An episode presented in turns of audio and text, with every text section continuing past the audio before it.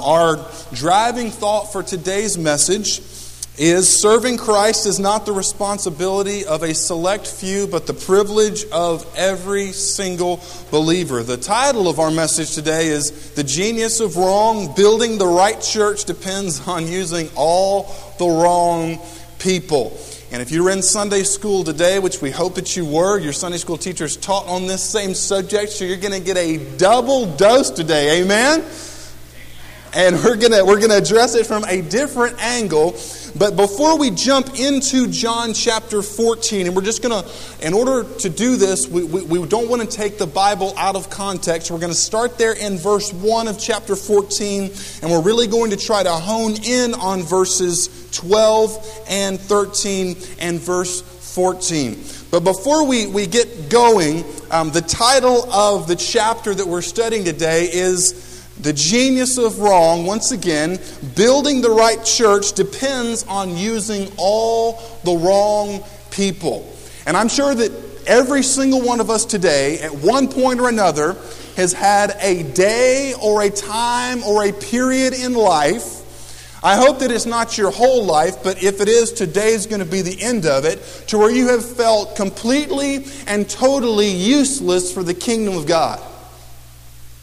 In other words, things that have happened in the past we feel define us today, and we think that yes, we believe that God can do all things, and through God all things are possible. But I think that I may be the exception to that, and often life situations have a lot to do with that. And I just need to confess. A couple of weeks ago, I was coming back from Lynchburg, and we were there at that stop traffic light uh, in Bedford. And I don't know why it was just a brain slip, but I didn't notice the car in front of me at the red light. Y'all know where this is going, don't you? Catharsis, it's good for the soul. So I noticed the car's up ahead and I was not paying attention and I just let off the brake and hit the gas and I realized that the car in front of me had not moved. So in a split, a nanosecond, I slammed on the brakes and I bumped the car so much that the damage on the car I'm not making this up, was a small imprint of the screw that holds on my front bumper plate. So, in other words, the car was totaled. And I got out of the car. I said, I, I know I just barely nudged it. And then the lady got out and she was inspecting it and I definitely wasn't going to drive off. I mean, how bad would that be, right? You know, you. But I say, yeah, I'm, I'm sorry, I'm so sorry, and it's my fault. And she said, well, if it was my car, it wouldn't be a problem. We could just part our ways, but it's a company car. And if you ever deal with a company, the company does not forgive, okay? Can I get a witness in the house this morning? Companies don't have grace. So we waited there for uh, the state trooper to come and to, to bide my time. I had just received a folder, and in the folder was a stack of my papers graded. And these were not just graded by anyone, these were graded, I'm not going to name names, but the notorious I'm just going to say the grade Nazi of the whole program, okay? I opened it up, and, and, and the, the man who, who gave me the paper said, Now, Jeff, before you open this folder, I just want you to know that this professor, the one who graded your papers, does this to everyone, so don't feel bad. That's never a good sign. It's never a good sign when the director of your program hands you your graded papers from another professor in the program and basically says, if you think about if you think about quitting life, if you think about dropping out of the program, don't because this happens to everyone. So I began to open up my papers, and I almost thought that they needed to go to the blood bank because there was so much in them. Are you tracking with me? I mean, it was absolutely unbelievable. I think I'm going to frame one of them. I have never seen a paper so marked up in my life. I don't know if you've ever had this back in high school, any level of schooling, and, you have the professor put a box around one of your paragraphs and writes the great theologically significant phrase, yuck. Exclamation point. So I'm there waiting for the, the state trooper to come. I nudged the back of a company car so that you could see it was the, I'm not, I'm not making this up, all right? you could see just a small amount of paint was gone around where my screw that was holding on the front bumper plate of my car uh, chipped away. And so I'm, I'm, I'm, waiting there knowing, well, this, I'm going to have to take a driver's class or something, and it's going to be. Uh, so, where did you meet our pastor? Driving class right? Moving violation. I'm sitting there reading all this, and, and the state trooper, great, great guy, you know, and I don't know if I should have done it, but I, after he was through, he said, Do you have any other questions? I had a random question about concealed carry in Virginia. I think that kind of, I said, I don't have a weapon, but just, anyway, just a weird, strange day, and sometimes you have a period in your life like that. And I'm not even going to ask for a show of hands. You have a day like that, you have a week like that. Where if you're married, he or she, husband or wife, wakes up on the wrong side of the bed every day for a month and two. It just seems like, Lord, when is it going to quit? And the heart begins to be troubled. And notice what Jesus says in John chapter 14, verse 1. Let not your hearts be troubled. Believe in God, believe also in me. Now, why would in the world would Jesus tell the disciples command. In the original language, this is a command, it's an imperative. Do not allow your hearts to be shaken and troubled. Go back to verse 36 in chapter 13 of John 13.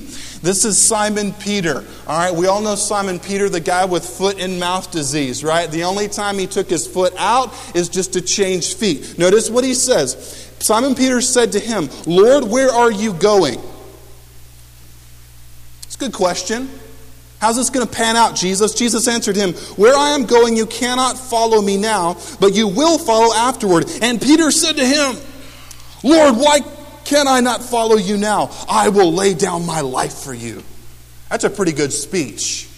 Can you just imagine the symphonic orchestra in the background as Peter spoke?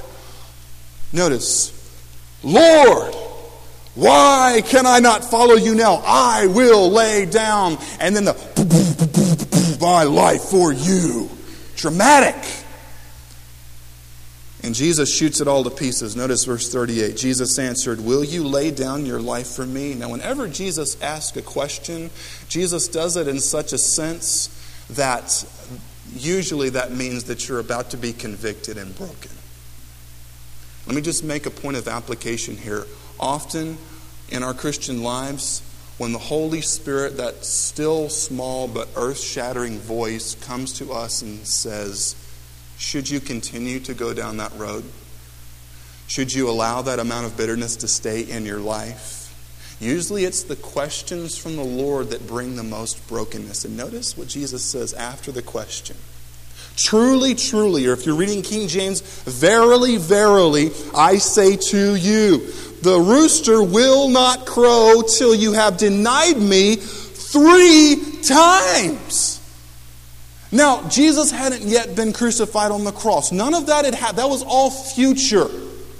And here you are, you're Peter, and you're the other disciples, because Peter was always the guy who kind of just said what most people thought, right? You ever been around that type of person? Where they don't, they don't necessarily say things that are totally idiotic, but they, you're like, yeah, yeah, that, that. And that's what all the disciples wanted to do, and Peter simply said it. And Jesus is like, oh, by the way, um, you're going to lay down your life for me? Actually, Peter, you're going to deny me, which was treason. Not only are you going to deny me, you're going to do it three times. Imagine that sinks into your heart, and then Jesus says, Let not your hearts be troubled. Believe in God, believe also in me. And that's why we have in your notes, if you're following along, we're making the case that everything we're going to try to do here today is going to try to strip away the lies of Satan, telling us that ministry and serving Christ is the job of the pastor or some leader in the church. I just want to let you know that God is able to use each and every one of you who've been saved and born again. Trouble has no ownership and a heart that is trusting God. You say, Jeff, why would Jesus say, Let not your hearts be troubled? Because there's things in the context of John 13 and 14. What was going to trouble Peter's heart? Imagine if Jesus came to you and said, In your future, you're going to deny everything that you now hold. You're going to, let's just put it in American context, you're going to change from being a Christian, a Christ follower, and you're going to embrace some other system of belief that you know is false. Imagine. That just hits like a ton of bricks in, in your heart. And imagine Jesus saying, one day, uh, you're not just going to do it once, but several times you're going to betray the people that you love. And then Jesus says, let not your heart be troubled. Like, what? How can my heart not be troubled? I mean, Jesus, you tell me I'm going to do things in the future that are going to dishonor me, dishonor my God. How am I supposed to not be troubled? Here is the reason why trouble has no ownership. We didn't say influence, we didn't say sometimes a, a, an interference, but trouble has no ownership in the heart of someone who's trusting Christ is because we know that we're going to fail. Can I get an amen on a Sunday morning? That is the very essence of the Christian life. Let me put my Bible down to get the dual hand motions to make the point. The point of the Christian life, a beginning to end, is that we can't. I've talked to so many people and they say, Jeff, I don't know if I could get saved. I just can't live the Christian life. That's the first step. The first step is realizing that I have a heart that is deceitful above all things and I can't even know it. And so, if I can't keep myself from failing, then what basis can I believe Jesus when he says, Let not your heart be troubled? Notice in verse 1, he says, Believe in God, believe also in me. Believe means to trust. It means to come to that place to say, Lord, even though you've given me abilities to serve you, at the end of the day, I realize that I can't trust totally in Jeff. Have you come to that point, not totally trusting in Jeff, but in your own life? I, and I just want to say, those of you who come to the point where you say, Lord, I realize that I'm only where I am by your grace, and I'm only going to stay saved by your grace. Lord, I'm just giving, I'm believing, I'm trusting in you. Isn't that a freeing thing? Because the world wants to place us in slavery that says that everything you have in your relationship with God has to do with your performance. And we just think of, thanks, Joseph, if we just think of back in the Bible about how many, we could say losers were used by God. When the Bible says believe in God, it means to trust in God with everything that we have. It doesn't mean a compartmentalized faith. I remember, um, and, and, good friend John put me onto this movie, the movie Das Boot. It's about a German U boat in World War II. And it is one of the most stressful uh, two or three hours I've ever experienced in my life. You feel like you're in there and that you're getting those depth charges just put on you. You, walk outside your house and you think everything's shaking. And, and I remember one of the statements made by the German captain when they were able to somehow get the diesel engines running again when the U boat was sinking, and you could just hear it, it, the water pressure it just crushing in, it was going to explode like an egg underneath the water. He says, and I quote, with the right people, nothing is impossible. And that's what the world wants to tell us in order for your life to be a success, in order for you to be used by God, you've got to get all the right people. Who we look in the Bible, it's like God doesn't even know how to look through resumes. I mean, Abram, a coward. Uh, you look at David, who broke every single one of the Ten Commandments adultery and with murder and with cowardice. You think about every single hero in the Bible, almost without exception, and they had huge, major issues. And I pray that God has ripped away from our hearts and minds the thought and the idea that a good church is where all of the best people come to showcase their best skills, right? And it's the place to where the, the people with no issues come and the people with perfect families come and they're listening to sound of music when they pull in the parking lot and the kids get out of, you know, Hansel, Gretel, ha ha, and it's just weird. Let's be honest, who wants to be a part of a church with that? That's creepy. I'd be so worried being in a church with people with no issues, like, well, I'm going to go mess it up if I go. You say, now, Jeff, well, should there be anything that my heart should be troubled about? Because it seems that we're saying we should almost maybe be comfortable with the fact that we have issues. No, let me be very clear. if you have no desire for the Word of God, if you don't enjoy the teaching of God's Word. I'm not talking about a personality of a preacher. If you don't have a hunger to pick this up during the week, if there's not something deep inside your heart that moves you to give towards missions, if there's not some motivation in your life to see people saved, that is a horrifically huge problem, and the, the, the, the, root of it is it is a heart issue, okay? We're not saying that we should be glorying in our sin, but our sin should help us glory in the one who saves us from it. Does that make sense? You just say, Jeff, I don't even worry about my sin. It's not a big deal. I make excuses. It's what people do. You are in danger. Listen, listen to me this morning. You're in danger of the judgment of God because the book of Romans in chapter 2 speaks about in verse 4 about the mercy of God that leads us to repentance. And if we think, please hear me, if we think what nailed Jesus to the cross is a small deal, if we think that the sin that caused the Son of God to die a brutal, horrific death, being tortured death on the cross, if we treat that with flippancy, then Jesus is not real in our life.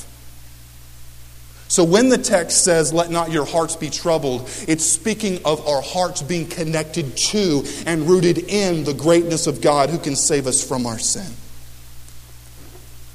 Secondly, trouble will be past tense when a believer enters heaven. Look at verses 2 and 3. In my Father's house are many rooms. Now, um, right here, let me just make, make a little textual note. Some of our versions translate this mansions, okay? In the original language, it literally means a room in a large house.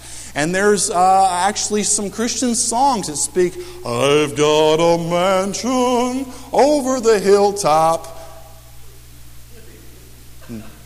No, you don't. Neither do I. What the Bible's speaking of, this is so cool. It speaks of, notice, where's this going to be? In my, whose house are there many rooms? You still want to hold on to that translation, mansions? Okay. So, whatever dwelling place it is, room, mansion, house, it's in the Father's house. So, what you could translate this is in the thought behind Jesus saying these words. It's amazing because we're all going to be living in God's house. It's not going to be like some of the twisted conception we get through some of, some of Christian, uh, I guess we could say post 1950 uh, Christian ideas, to where if we serve the Lord, we're going to be in the big mansion in heaven, right?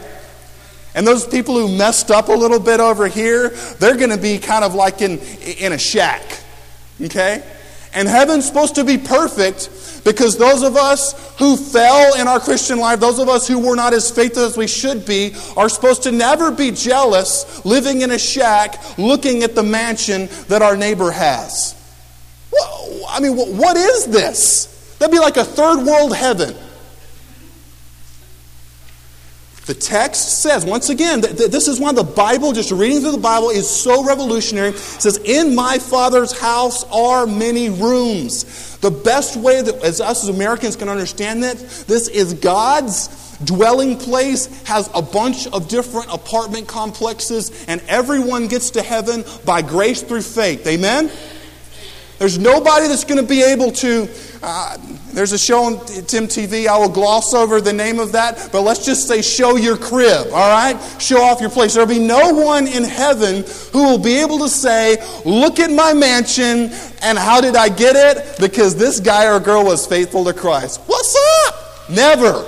Never, never, never. Every person, when they get to heaven, the only thing we'll be able to say is thanks to Jesus for saving me. Amen? Because if it was up to me, I would not even be here. I would be where I deserve, and it's in a place called hell. And in my Father's house, there are many rooms. And in those rooms are people who have all been saved by the grace of God. In all of those rooms, you cannot find one person who can point to one thing they did that got them there other than place all of their faith in Jesus and all their repentance away from sin. And then Jesus says, If it were not so, would I have told you that I go to prepare a place for you? Jesus is almost like playing a little mind game here, saying, You know what, guys? Why would you think that I would tell you heaven is real if it's not. Let's, let's, let's, let's put on our floaties here for a minute. Y'all ready to go swim in here just, just for a second in the, in the deep end? Um, if heaven is not real, if Jesus, and we're going to see verse number six here in just a few moments, Jesus says, I'm the way, the truth, and life. No one gets to the Father but through me. If all of that isn't true, now, check this out. If Jesus was just a good guy who had a lot of patience with a lot of immature people, if Jesus was just, you know, once again, if heaven doesn't exist, how do miracles exist? And, eh, but if Jesus was just able to heal people, but in the end, he was just a good teacher, then what's going to ultimately happen in the universe is what scientists will tell you is called heat death to where all of the usable energy in the, in the universe will be used up. In other words, one day the sun will burn out if Jesus does not return, which we know he will, but let's just imagine for a moment if there is no heaven, if there is no God, and Jesus was just another good guy, just a little bit better. In other words, Jesus, Jesus kind of gets the A plus plus, all right? And what that means is that someday, millions of years in the future, billions of years in the future, if planet Earth is able to survive that long. The sun will go out, and slowly, at least in our solar system, everything will begin to grow dark and cold until it reaches what scientists will tell you is zero degrees Kelvin.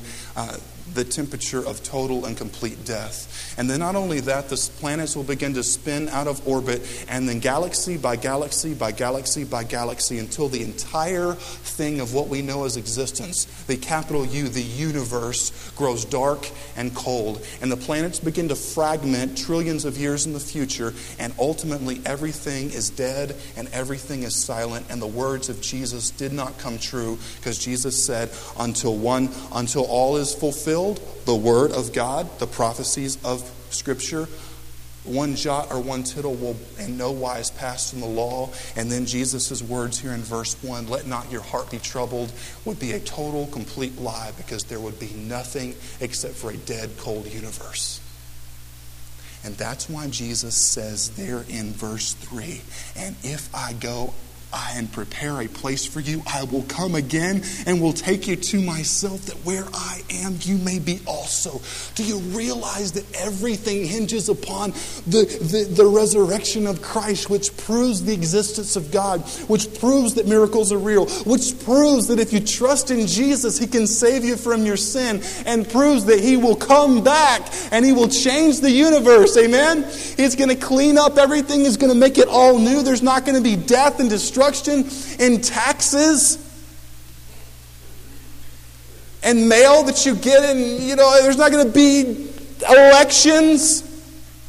It's going to be one king, and he's going to be totally righteous and pure and good. If Jesus is speaking the truth, and because of the resurrection, we know that he did. And notice what the text goes on to say there in verses 4 through 7. Therefore, follow Christ for direction in the future. Now, when Jesus says, I go to prepare a place for you, I just think of my mom. Now, if you were a married man here, I'm not married, but I've learned this valuable lesson from my mom. If you, as a man, ever invite someone over to the house, you need to give your wife heads up. And all the women said, Amen. I remember as a child, I thought that Armageddon was very close when my dad, in the spirit of openness and hospitality, would invite people over on a moment's notice. And my mom, and those of you who have met my mom, I mean a definite winner. All right, she is so hospitable. If you come over to the house, she says, Can I get you something to drink? If you say, No, ma'am, I'm fine, she'll set something down to drink anyway. And if you say, She says, Can I get you something to eat? You say, No, ma'am, I just ate. She'll get us to like hold you down and stuff mashed potatoes in your mouth. I mean, Southern hospitality to a T. And sometimes dad would say, Well, so and so's coming over. And mom would go into preparation mode.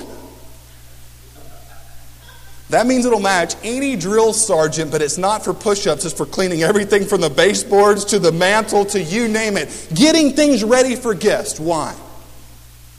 Because she values people. And when Jesus says here that he is going to prepare the place, imagine what the place is going to be like that Jesus is preparing. Isn't that going to be cool? I mean, you think about everything that Jesus has done. How amazing is it going to be where Jesus is preparing a place for us to be? It's going to be absolutely awesome. And then I love it. Here we go. The disciples. This is like Dumb and Dumber in verse 5. Thomas says to him, Lord, we do not know where you are going. I love this. This is, a, by the way, if, if we could just get out of the mentality that the Bible is not a real book, uh, with real people in it. There's tons of humor in this. All right, Jesus just get wasn't that cool? And we just explain. There's so much more stuff can go into. We just we just explain that we're 2,000 years later. Imagine what it would have been like if you would have heard Jesus. It would have been like, wow. And then Thomas, doubting Thomas. So here's technical Thomas says to him, Lord, we do not know where you are going. How can we know the way? Before we jump on Thomas, and by the way, a lot of times we're really hard on the disciples, aren't we? But if we just took a step back, we'd see ourselves in the disciples' questions. Thomas is simply saying, you know what? How is this thing going to turn out? And then um, it's amazing. We're going to hop over to verse 8 and come back to verse 6. Philip said to him, Lord, show us the Father, and it is enough for us. So Philip is from Missouri. He's saying, Show me. So Thomas is wanting to. Some of y'all get that? The show me? Okay, all right, we're tracking. I, I worked on that for like an hour. I'm just kidding. So, so you've got Thomas who's saying, okay, Jesus, show me how it all fits together. And Philip is saying, show me how I can see it.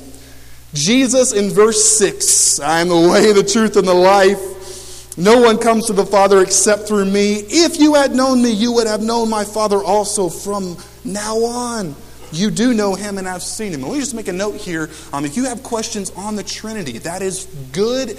And we encourage you to go to our website. We've got a lot of great stuff there um, that you can find on that. But notice what Philip, he says, Can you show us? And Jesus says in verse 9 all the way through 11, he begins to talk about the unity of God. Jesus is saying, If you have seen me, you have seen the Father's demonstration of his reality. And our notes also say, uh, there in verse number 12, this is where we're going to hammer on the rest of our, our time here. Be assured that believers will do works greater in quantity, but not in quality than Christ himself. No, notice verse 12. Here's how Jesus sums this up. He says, Truly, truly, I say to you, whoever believes in me will also do the works that I do, and greater works than these will he do because I am going to the Father. Now, there's a statement there in your um, bulletin that I'd like us to read together from David Platt in the book, because there are some people who say, well, this teaches that we're going to be better than Jesus. Listen to what the statement is. The Spirit's anointing on us is not stronger in quality than it was on Jesus. After all, he was sinless. As a result, his relationship with the Spirit of God was totally unhindered. We will do greater things not because of the quality of the Spirit in select ones among us, but because of the quantity of the Spirit spread throughout all of us. And that's the amazing part of the gospel that whosoever trusts in Christ will do amazing things, except for you and me. Right? Is, is, there anybody, you were looking at that, you're like, right, it's in the Bible, it's true. Whoever believes in me, that's whoever. I'm not whoever, I'm whatever your name is.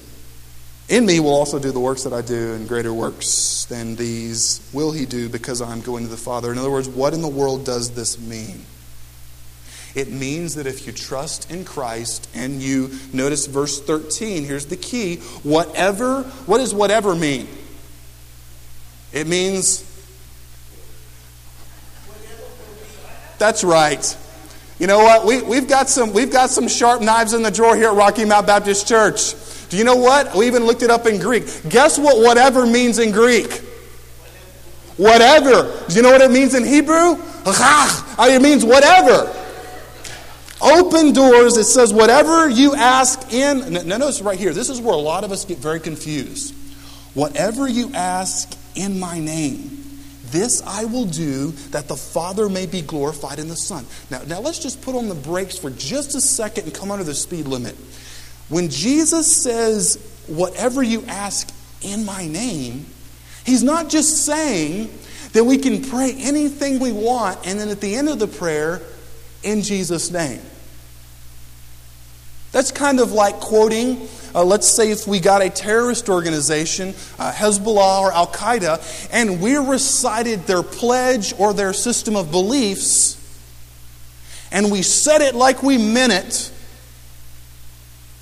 and at the end, we said, God bless America. It doesn't match. One is contrary to the other. So when Jesus is saying, I hope that this will, if we grab onto this point, it will help us simply reading the Bible in any sense. When Jesus says, in my name, it literally means anything and everything that connects to who Jesus is. How do we know who Jesus is? We look at what he has done. And I put this statement in there, and I would ask that you would read it with me as well. Many believe that John 14, 13, and 14 is a proof text. And what you say, Jeff, what is a proof text?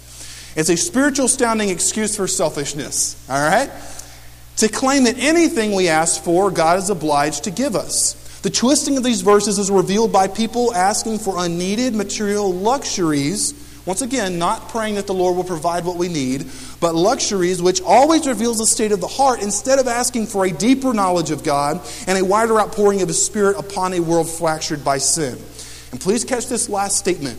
The key is, quote, in my name has everything to do with spiritual freedom, meeting the basic needs of the poor, and is in total opposition to covetousness and materialism. What we ask for is what we value. Jesus is not saying this is an excuse for you to ask for more stuff just because we like stuff. But it's to ask for God to do what He promised to do, and that's give us things that are really important, aka people.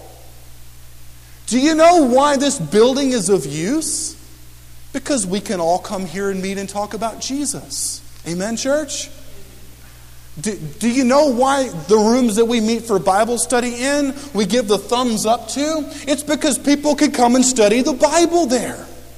But we don't value this building. We don't value the new chairs. As cool as a piano as this is, we don't sit here and, and have a, a, a group meeting and surround the piano. Okay, give me five reasons why you like the piano. No! We have everything that we have so that we can use it to reach people. You say, well, well, whose job is that? It's all of our job, but I don't want to even phrase it like that. Because sometimes we can hear, well, it's your responsibility, it's what you should do. Uh, look at, look at your, your notes. The number one towards the end there professional or ministry in church is not the job of professional ministers, but of every believer. And there's a statement um, that I didn't have room to include, but I'm going to read it to you. And this comes from Jim Groen. He says, quote, the first Reformation took place when the Word of God got into the hands of the common people, right? Remember when they unchained the Bible and they translated it into German and English and French in Europe? Uh, the second Reformation, he says, will take place when the Word of God gets into the hands of the common people. Know what that means? That this is not just for a preacher, pastor like me, but God is able to use every single one of us to do amazing things. Now, right here, often we say, Now, Jeff, what is church really for? And we read the words of Jesus, but I mean, what is this thing that we do here on Sunday mornings? And often it can be like going to the movies.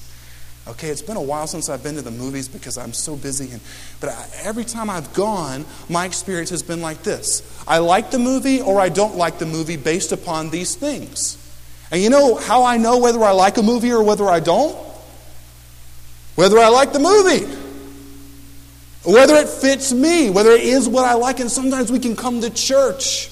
We can come to church with the same mentality, can't we?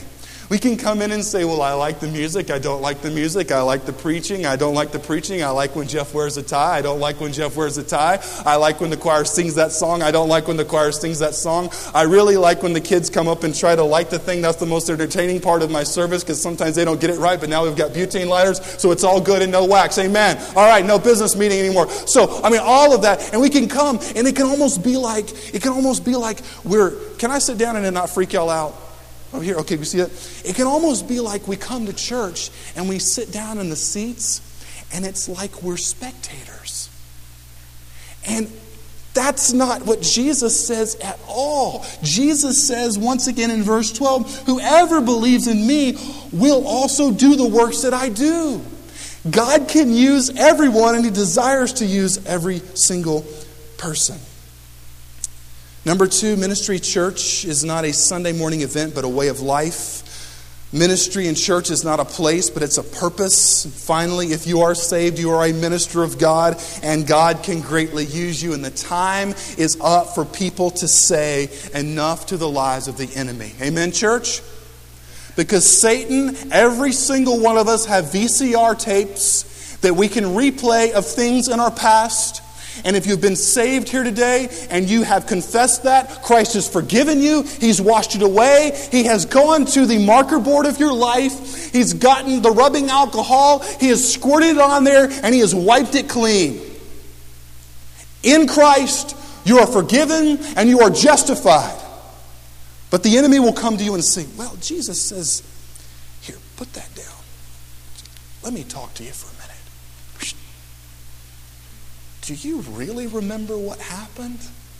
I mean, I know you've got a few years on you, but I mean, shouldn't you remember the way it really went down? And are you sure that God would actually forgive you? Yeah, sure, He's God and all of that. But do you think that He would forgive you? Maybe. Satan often concedes the theological abstracts that we believe. But do you think He could use you? Because here's all the things that you don't know. And in, remember when you were in, in kindergarten, you couldn't even color in the lines. Do you really think that God could use someone who couldn't color in the lines? And, and then that relationship and that divorce and fill in the blank and fill in the blank and all of that. I remember when Martin Luther had a dream, and he said Satan came to him, and he had this huge scroll of all of the sins that Luther had ever committed. And Satan continued to say, All sin, all sin, and shake it in his face, all sin. And Luther said in his dream he was terrified until he remembered the phrase from the Bible the blood of Jesus cleanses from all sin. And it is time for people who have been born again and saved and transformed and forgiven by God of their past to come to the place and say, Satan, I was there, I was that way, but Jesus changed me, and here's what He's made me today. I bear no good works of my own, but I promise you, Satan, based on the Word of God, if Jesus says He can use anyone, whatever, whomever, He can use me because He is stronger than my sin. And some of you need to grab a hold of that today. Be very forceful and very open and honest.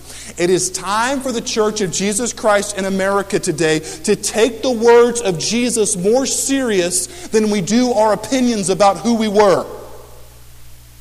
Jesus is able to change, and Jesus is able to use people who were once broken and fractured in sin. But if you don't believe that, then it's an element of pride saying, I believe that my sin is so great and Jesus is so feeble. Change it today and say, Jesus, I trust you to be able to use me because I know that throughout your word, building the right church requires all the wrong people. If you've ever seen the movie American History X with um, depicted uh, horrible race relations and neo Nazis and the black gangs there in LA. And I remember when, when Derek Edward Norton got out of prison after murdering two men. And his younger brother had written a paper in high school on Mein Kampf. Not a historical paper, but I like that, I believe that paper. And went into his younger brother's room, which used to be his, and covering the walls well, not historical artifacts, but like I want to be like that. Everything from stormtroopers to swastikas, everything having to do with the filth of Nazi Germany. And in prison, he had had an experience that had led him away from that hate filled life and wanting to mend the repairs of his broken past. As he talked to his younger brother and reasoned with his younger brother, his younger brother changed. And it was such an amazing image to see both of them going to the walls and taking down posters and taking down flags, taking down armbands of Hitler Youth. And then they're looking at the walls that are now bare that used to symbolize the sin of their old life. And that's what needs to happen for many of you today. Even if you were a church member for years and decades, often there are people who have that area in their life to where they said, This is what happened, but I don't think that I can take these things down and put up Jesus instead. Today is the day to take it down. And today is the day to trust Christ, who is more powerful than what we did. The text says, Verse 14 If you ask me anything in my name, I will do it. And there is nothing that fits better with the name of Jesus than Jesus forgive me, Jesus save me, and Jesus use me. Let's bow our heads and close our eyes. For the believer here today who is struggling with the question, not so much, God, can you forgive me? But you're struggling with the question, God, I don't know how you could use me. Because you compare yourself to other people. Today, the Word of God, what we've studied and what we have read, is reaching out to you. The hand of God is reaching out to you, asking you to take His hand in faith, trusting Him in obedience, to say, Lord, I'm going to forget what is behind, and I'm going to press forward. I'm going to ask you, Lord, I, today that you would use me. And Lord, I'm placing my faith in you. I know that you've forgiven me. But Lord, before now I've doubted that you could use me. But today, Lord, I'm placing my faith in you that you could use me to do great and mighty things. If you're a believer here and, and, and you're dealing with that, I encourage you just in this moment right now ask the Lord, say, Lord, would you use me in a great way? Would you give me faith to trust that you can? And then undoubtedly, there are some of you today, and you have had a church experience. You may have been baptized, you may have been sprinkled, but you know deep down in your heart that Jesus has never changed you to the point that you have a passion and a desire for Him. You have never been born again, and today God is showing you through often the guilt that comes in our hearts when we hear the Word of God explained. The Bible tells us that the soul that sins, it will die. And that's not just speaking of physical death, it's speaking of eternal death in a place called the lake of fire, hell. But Christ came and He died so that you don't have to go there. In this time, in this moment, repent, turn from your sin, and place your faith in Jesus alone, not in your goodness but only in the perfection and the righteousness of Christ. You do that right now and ask the Lord to save you. And whatever the Lord is leading on anyone's heart here today, whether to come pray for someone here at the front, pray for yourself. If there's anyone here, the Lord is uh, drawing you to join here by letter or baptism or statement, we want you to be obedient to the Holy Spirit. If you're here today visiting and you're angry, with a church that you're a member of, we encourage you to go back to that church and first make peace with them and then examine whether the Lord wants you to come here. Lord, we ask that you would have your way in this time of invitation. In Jesus' name, amen.